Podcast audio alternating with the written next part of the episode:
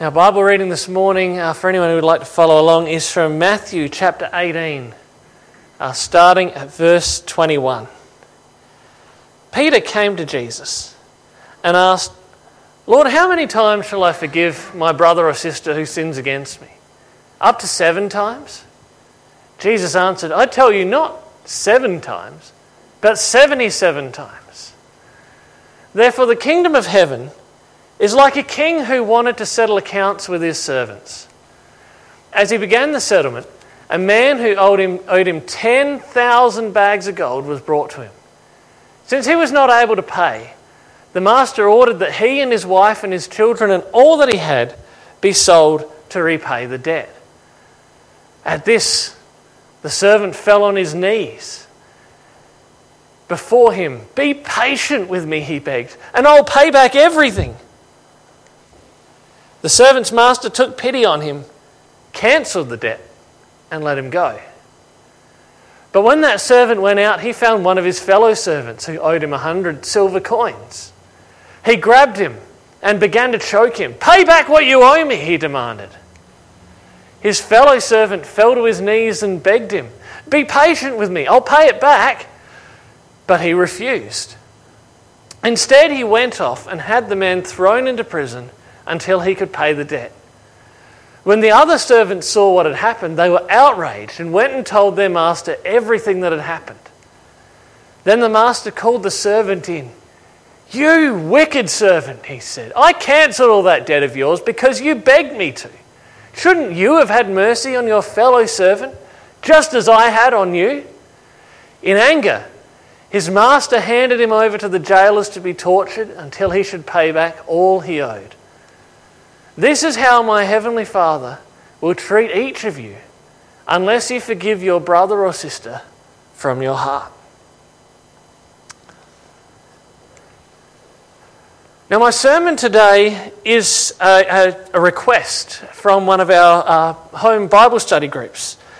They were having a, a discussion on a, a passage about forgiveness, and, and we're having quite a robust discussion about forgiveness.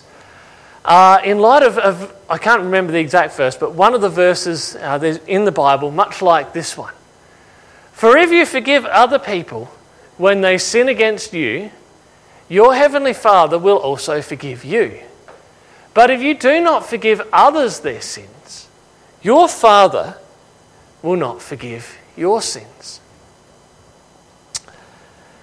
If we have to forgive to be forgiven, is that teaching salvation by works? We know that, you know, as, as good Protestants, that we're not saved by our good works, that we're saved by grace. That, that's one of the cornerstones of what our church is founded on. But doesn't that sound a bit like our salvation is based upon what we do? I mean, God won't forgive us if we don't forgive other people. That's what it says.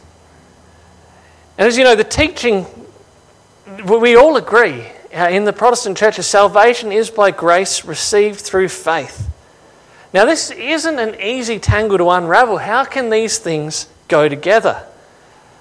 And I think the key to making sense of it is the parable of Jesus that I just read out. The parable of the unmerciful servant in Matthew chapter eighteen. Now, Jesus had been, uh, you know, at this point in Matthew eighteen, he'd been teaching just before that on on, discipline, on church discipline, on you know what to do if somebody sinned against somebody else, and and there was there's a whole process to go through. Like first, you, you confront that person about their sin, and then if they still won't listen to you, then you, then you go um, then you bring it to the elders, and the elders confront them about their sin, and then if they still won't, you know. still won't repent of their sin, then you bring it before the whole church uh, you know, to address their sin. And then if they still won't repent, then then they're out, basically. That's that's the end of the process. God says, uh, you know, they're, they're, or Jesus says they're not to be part of the church anymore. Now, in that context, though, he said, you know, at any step in that process, If your brother or sister who has sinned against you repents of their sin, then you forgive them. Uh, you know, you make it right between the two of you. If they listen to you, you have won them over, he says. But, you know, if you get to the end of the process and they still haven't listened, treat them as you would a pagan or a tax collector. Now, Peter has, you know, he, he's heard Jesus teaching about this, and he's, you know, Jesus said, well, if they if they repent, then you forgive them. And he said, well, how many times are we supposed to forgive them? Is it seven times? Now, Peter's seven is actually far more generous than, than the teaching uh, of the Jewish rabbis of the time who uh, said three. Three was the number of times that you had to forgive somebody. But it was still much less generous than Jesus' seventy-seven. And of course, Jesus' point that he's making is not that on the seventy-eighth time you get to kick somebody out of your life for good, but that it's you don't keep count of forgiving one another. There isn't a limit on our forgiveness. And to make his point about forgiveness, Jesus launches into this parable about the un- unmerciful servant. And there's a few things to note to understand that that's a bit different from uh, the world that we live in in this story, that the servant's debt, to start with. The servant owed ten thousand talents. Now, the talent is the highest form of currency in the ancient world, in the Roman world during that time. Um, and ten thousand is the largest number that, that Greek had a word for. Uh, you know, they had they had a word for in the in the ancient languages that were used in this time. So Jesus' point is basically just the biggest number possible. That's what this guy owed. This guy owed a hundred trillion dollars. And when you realise that, you know, the bit where he gets on his knees and says, "Just give me more time. I'll pay it all back." No, he won't. Nobody could pay that back. It's more than anybody could ever repay. His offer to repay is not realistic. But the king doesn't accept his offer to repay him. Instead, he, he's moved to cancel the debt entirely, to forgive the debt. And now, of course, he goes out from there and he gets into the quarrel with the other servant that owes him money. The other servant owes him a hundred denarii. Now, One denarii was was uh, one denarius is what a, a labourer would earn for one day's work. Uh, so this a hundred denarii is a hundred days of work. It's not a small amount of money, but it's nothing compared to ten thousand talents. And of course, the way the story goes, the uh, the one who has been forgiven refuses to forgive his fellow servant's debt and instead has him thrown into jail, and as a result the king hears about it and he uncancels the man's debt and he is, is thrown into prison to repay the debt, which of course he will never be able to repay. Now, I'm not sure if you see it yet, but this parable is the answer to the relationship between God's forgiveness and ours. It comes down to the order, because the order of the things happening is important. The servant comes before God with a debt that they can never repay, offers to pay, but God, the king, forgives his debt entirely by grace. God doesn't say to the servant when he comes before him, I tell you what, if you cancel all the debts that everybody owes you, then I will cancel the debt that you owe me. That's not what happens. He says, he, he sees his, this, the servant's pleas before him and he says, okay, I'll, I'll forgive your debt entirely by grace. And he forgives him with a forgiveness that should be transformational, a forgiveness that should be life-changing, to be forgiven something you know, a debt that immense. And of course, the picture that Jesus is using here in this parable, God is the king, and the debt is, of course, not money. The debt is sin. The debt is the fact that every single person on this earth has sinned and fallen short of the glory of God. And when we compare ourselves to others, it's very easy to say, well, hey, my debt's a lot smaller than other people's. You know, I haven't caused God nearly as much trouble as some of these other people out here. I mean, look at them.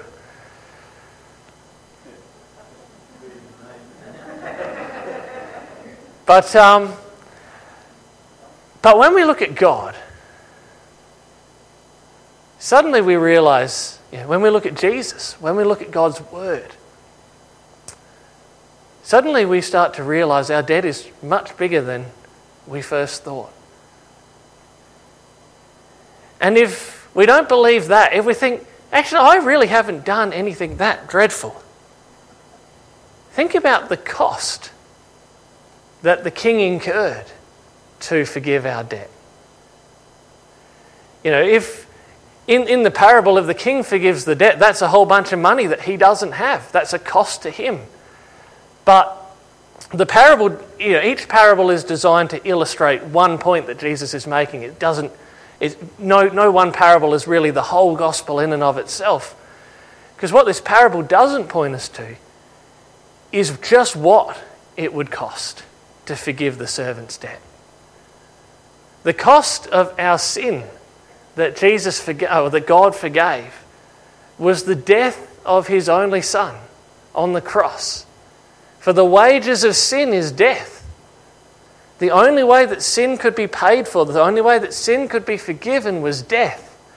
And the death that was deserved was our death for our sins and separation from God for all of eternity. But Jesus took the punishment on himself on the cross. He died in our place. He took that separation from God upon himself, crying out, "My God, my God, why have you forsaken me?" And it's hard to then argue when that was the cost of our forgiveness, that our sin, that our debt wasn't that bad.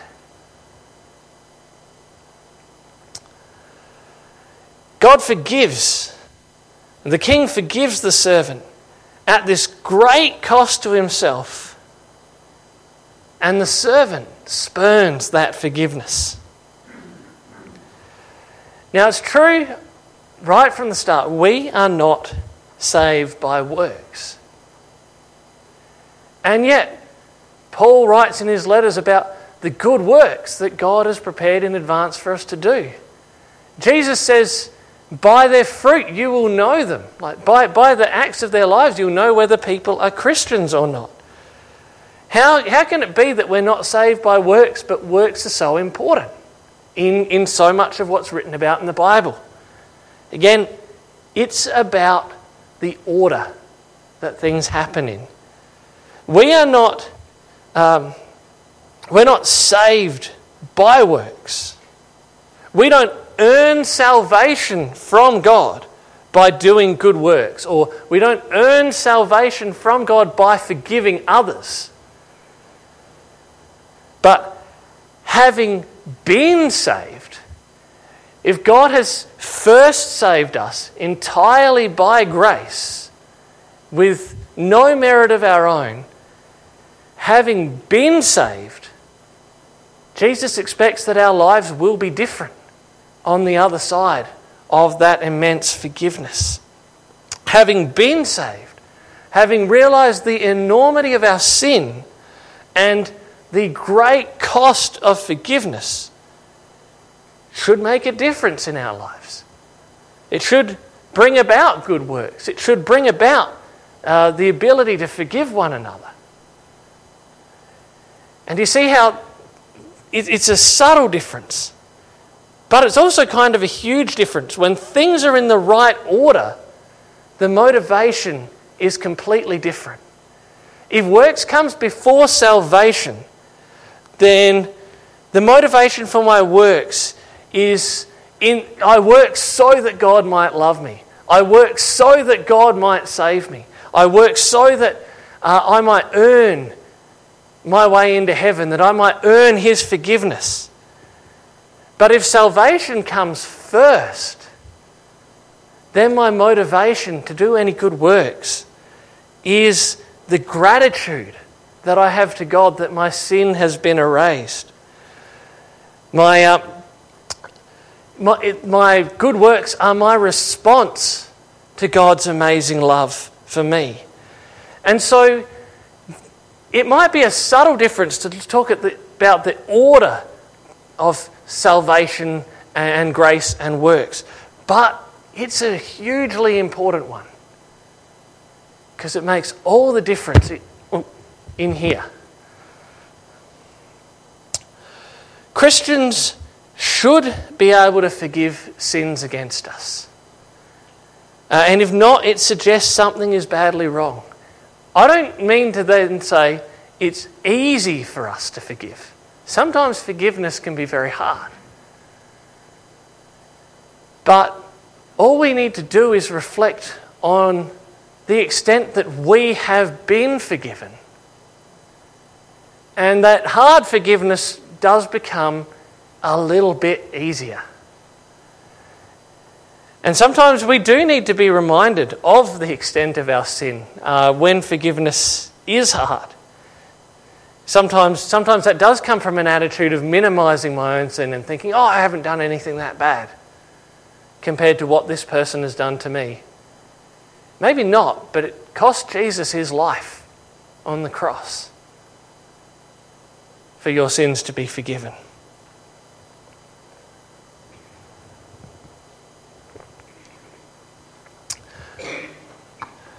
And I want to close the sermon this morning on a, uh, the final point, and it's a point that is very important to talk about when we when we look at forgiveness.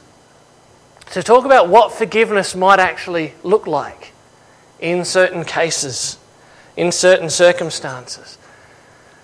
Uh, because sometimes teaching on forgiveness can be even slightly dangerous if we don't uh, talk about exactly what forgiveness might look like in certain cases. Is forgiveness the same in every case? Is forgiveness the same when it comes to somebody who doesn't repent of their sin against you as opposed to somebody who does? Now, I think That that verse, I, or that part of chap, Matthew chapter eighteen I read out to you before suggests there is a difference in the way forgiveness will play out when someone is unrepentant compared to where somebody is repentant. At the end of that whole process of what you do if someone sinned against you within the church, Jesus says if they still won't repent of their sin, treat them like you would a sinner or a tax collector. At the end of that process, there's no reconciliation in the relationship where the person has not repented. But there can still be a level of forgiveness within that. The, the, normally the hope is that forgiveness will lead to reconciliation. In this case, it might not. But we read about in, in um, First Corinthians chapter five, Paul is uh, talking about a, a difficult case in the church where uh, somebody is having intimate relations with somebody that they shouldn't be. And um, we, we've got children present, so I'll leave it at that. But um, and this person is refusing to repent of that. And Paul says to them, you need to boot this guy out of the church. But his reason for doing that is that this person might see the error of their ways and receive forgiveness. Hand this man over to Satan for the destruction of the flesh so that his spirit may be saved on the day of the Lord. That's, you know, and you could spend a whole lot of time unpacking the way that Paul has, has expressed that particular point, but the point is that he there's punishment for this guy. But Paul still wants him to be saved. And he sees this as a step towards that. Um, so there's there's that level of forgiveness in that you refuse to hate the other person. Jesus famously called us to love even our enemies and uh, pray for those who persecute us. And I think that's a lot of what it looks like to forgive somebody that is unrepentant. But there's another very hard question that I think we need to talk about when it comes to talking about forgiveness. Now, what would forgiveness look like for somebody like Tamra? Now, Tamra is uh, a married woman, and she loves her husband, and she and her husband have a good good relationship more often than not. But sometimes Tamra's husband goes out with his mates and he has a little bit too much to drink. And sometimes when Tamra's husband gets home having had a bit too much to drink, suddenly things go very wrong at home. And again, children are present, but um, sometimes when this happens, Tamra is very unsafe in her home. Sometimes there are bruises and cuts. I think we can all see, you know, the case I'm putting out for us here. And then every time it comes to a head, you know, afterwards there's lots of apology. There's lots of, oh, I'm, I'm sorry, that, that will never happen again. What does forgiveness look like for Tamra? This is a question that I think churches need to wrestle with, because sometimes we've given the counsel that, that forgiveness means always staying, and sometimes that advice has ended disastrously. Does Tamra need to forgive her abuser? And does Tamra need to stay with him? Now, I think the, the biblical answer to that question is forgive, yes, but stay, probably not. I think, oh, I, I do want to say at this point, if anybody in the church is a Tamra or knows a Tamra, please come and talk to us. You will be listened to, you will be believed. But um, when we're talking about what forgiveness looks like for Tamra, it's not easy to just, like, there's no Bible verse that says, um, you know, here is what forgiveness looks like in a dangerous situation. Here is what forgiveness looks like in an abusive situation. But I firmly believe forgiveness does not necessarily mean removing all the consequences of somebody's action.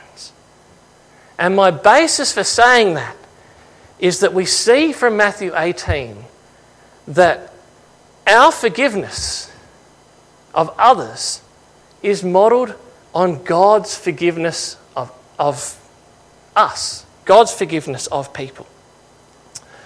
And God forgives perfectly for anybody who repents.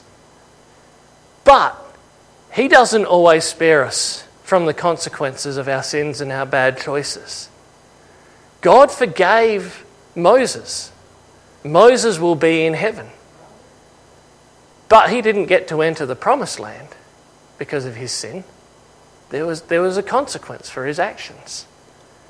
God forgave David. David will be in heaven. But after his sin with Bathsheba, he lost uh, the son the first son that he had with Bathsheba.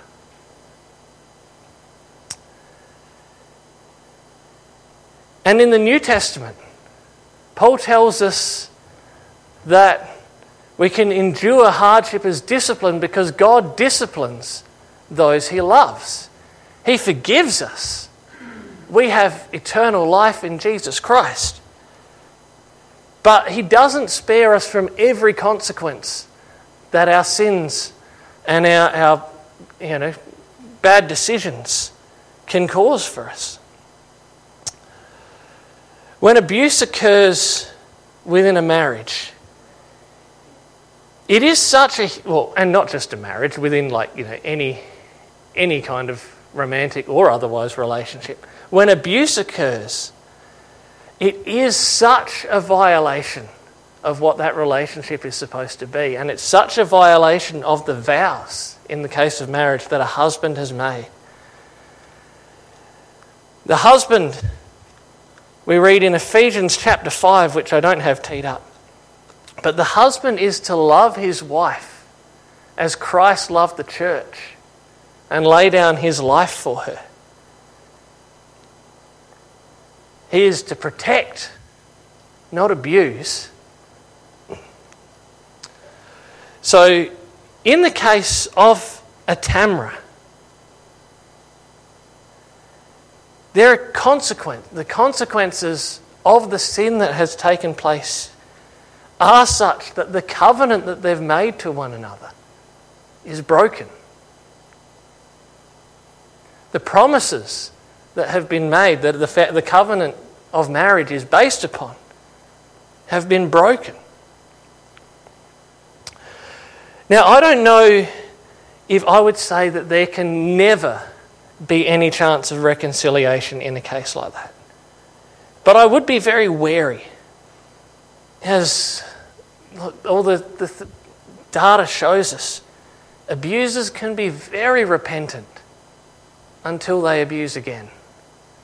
It's an area we need to be very careful in. Likewise, the Bible tells us we're not to have civil lawsuits among believers. But if an actual crime has happened, the consequence of somebody's actions might demand that it goes through the criminal court process. I think it is entirely possible for a Christian to both forgive and still go through that process.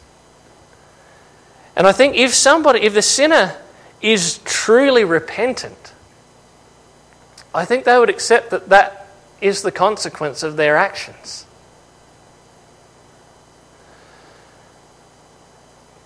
With that said, though, what does forgiveness look like for a Tamra? For somebody in that situation where the relationship might not be able to be reconciled to what it was before? Forgiveness looks like, again, letting go of hate and bitterness. It looks like you know, there, there can't be any revenge, any thought of revenge. Vengeance is God's. When people try to do revenge, we, we always overdo it, and then the next person will overdo it back to, and it just it just snowballs out of control. God lets us say, look, I'm in charge of justice. I'll sort out vengeance. I'll sort out justice. Now, I don't imagine that comes easily.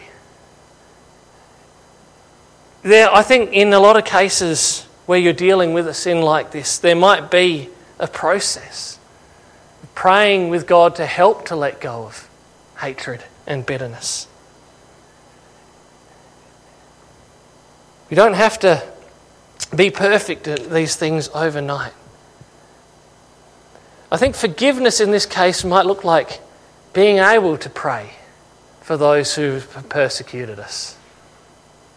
If you can pray good things for that, for the person who has wronged you, you can pray that You know, they, they get their life sorted out. If you can pray that, um, you know, if they're in a case where, well, you know, you can pray that they, they do find the Lord and that they do realise, you know, and, and um, confess their sins and be forgiven. If we can pray good things for those who have persecuted us, I think that's part of what forgiveness looks like, again, in a situation where a relationship can't be reconciled.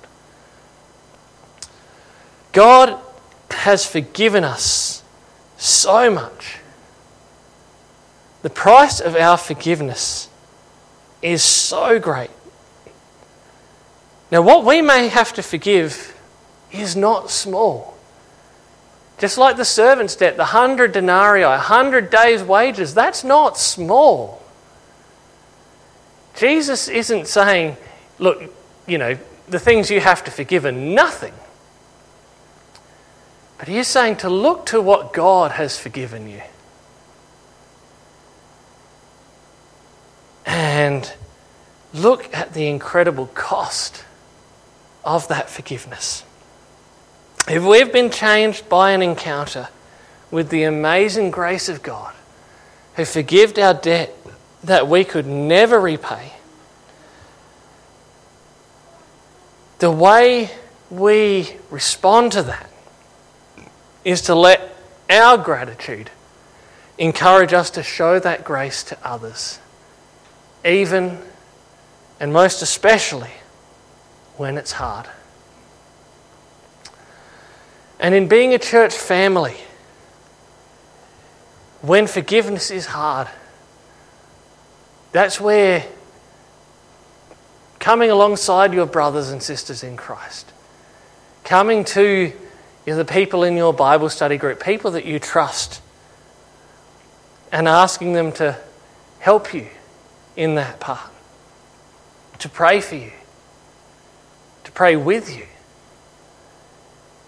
when forgiveness is hard, is a part of what the church is here for, to encourage one another. But let us be encouraged by the incredible riches of God's grace to us, to, when we didn't deserve it, to be gracious to others, even when they don't deserve it. Let's pray. Father, we thank you for just the extraordinary depths of your grace and your forgiveness to us. Our debt, like the ten thousand talents of gold, is something that we could never repay. And we see the enormity of our debt when we see the price that was paid to forgive our sins, to forgive our debt. Lord, love your enemies. Pray for those who persecute you.